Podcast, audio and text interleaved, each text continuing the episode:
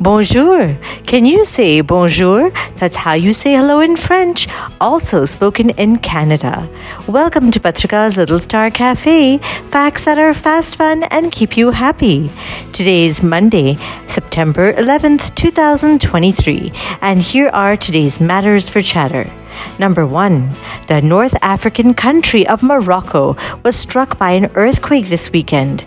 The Richter scale measures the intensity of the earthquake, and this was a high 6.8. The epicenter was a town closest to the tourist city of Marrakesh, but the capital Rabat and the iconic city of Casablanca also felt the tremors.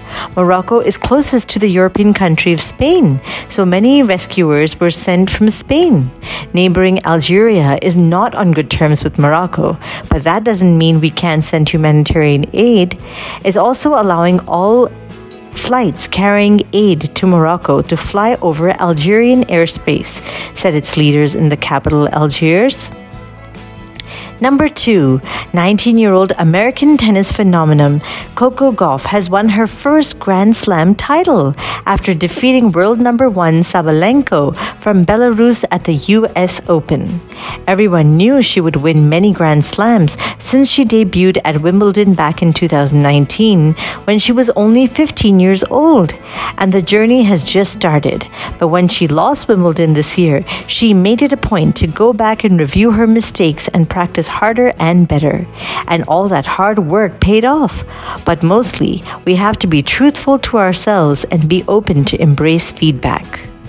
Number three, can you imagine that some genes that have saved our ancestors from diseases in the past have actually attacked us with certain autoimmune issues? Yes. What was a boon is now a burden. After studying the DNA of humans from the Neolithic period, which was about 10,000 years ago to today, it was discovered that there were some changes in genes or variations in DNA over time. These changes have caused humans to be less immune to certain conditions, even though their ancestors were strong enough to brave certain conditions in the past. And these changes have become bigger after the Bronze Age, about 4,000 years ago. World history is characterized by time periods that reflect a human lifestyle. That way, we can generalize about how people ate, hunted, traveled, so we can understand what they did and why. And now for today's mega matter. Everyone has heard of what a remarkable host India was hosting the G20 summit for world leaders in India. But here is something that got shrugged off in the corridors.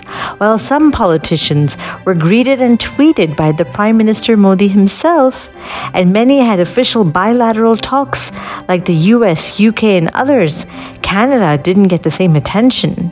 Prime Minister Trudeau only received chat time with the Indian Prime Minister in the hallways. Many feel that this has to do with Canada being super caring of people that are working against the Indian government. These people want to create a separate country from India. Can you imagine that? Of course, Prime Minister Trudeau would be invited to the G20 party, but Prime Minister Modi wanted to be clear that Prime Minister Trudeau can just be kind to the separatists, as they're called, because he wants their votes in Canada, and there are lots of them to vote. Today's word of the day is maiden, which means the first time or something new. And finally, for today's quote of the day, a mind is like a parachute. It doesn't work if it isn't open. That's a quote by Frank Zappa. Thank you for listening and do send us your questions and comments via WhatsApp or you can email us at diptyanti at gmail.com. Take care, lots of love, Diptyanti. Twinkle, twinkle, little star. Do you know how loved you are?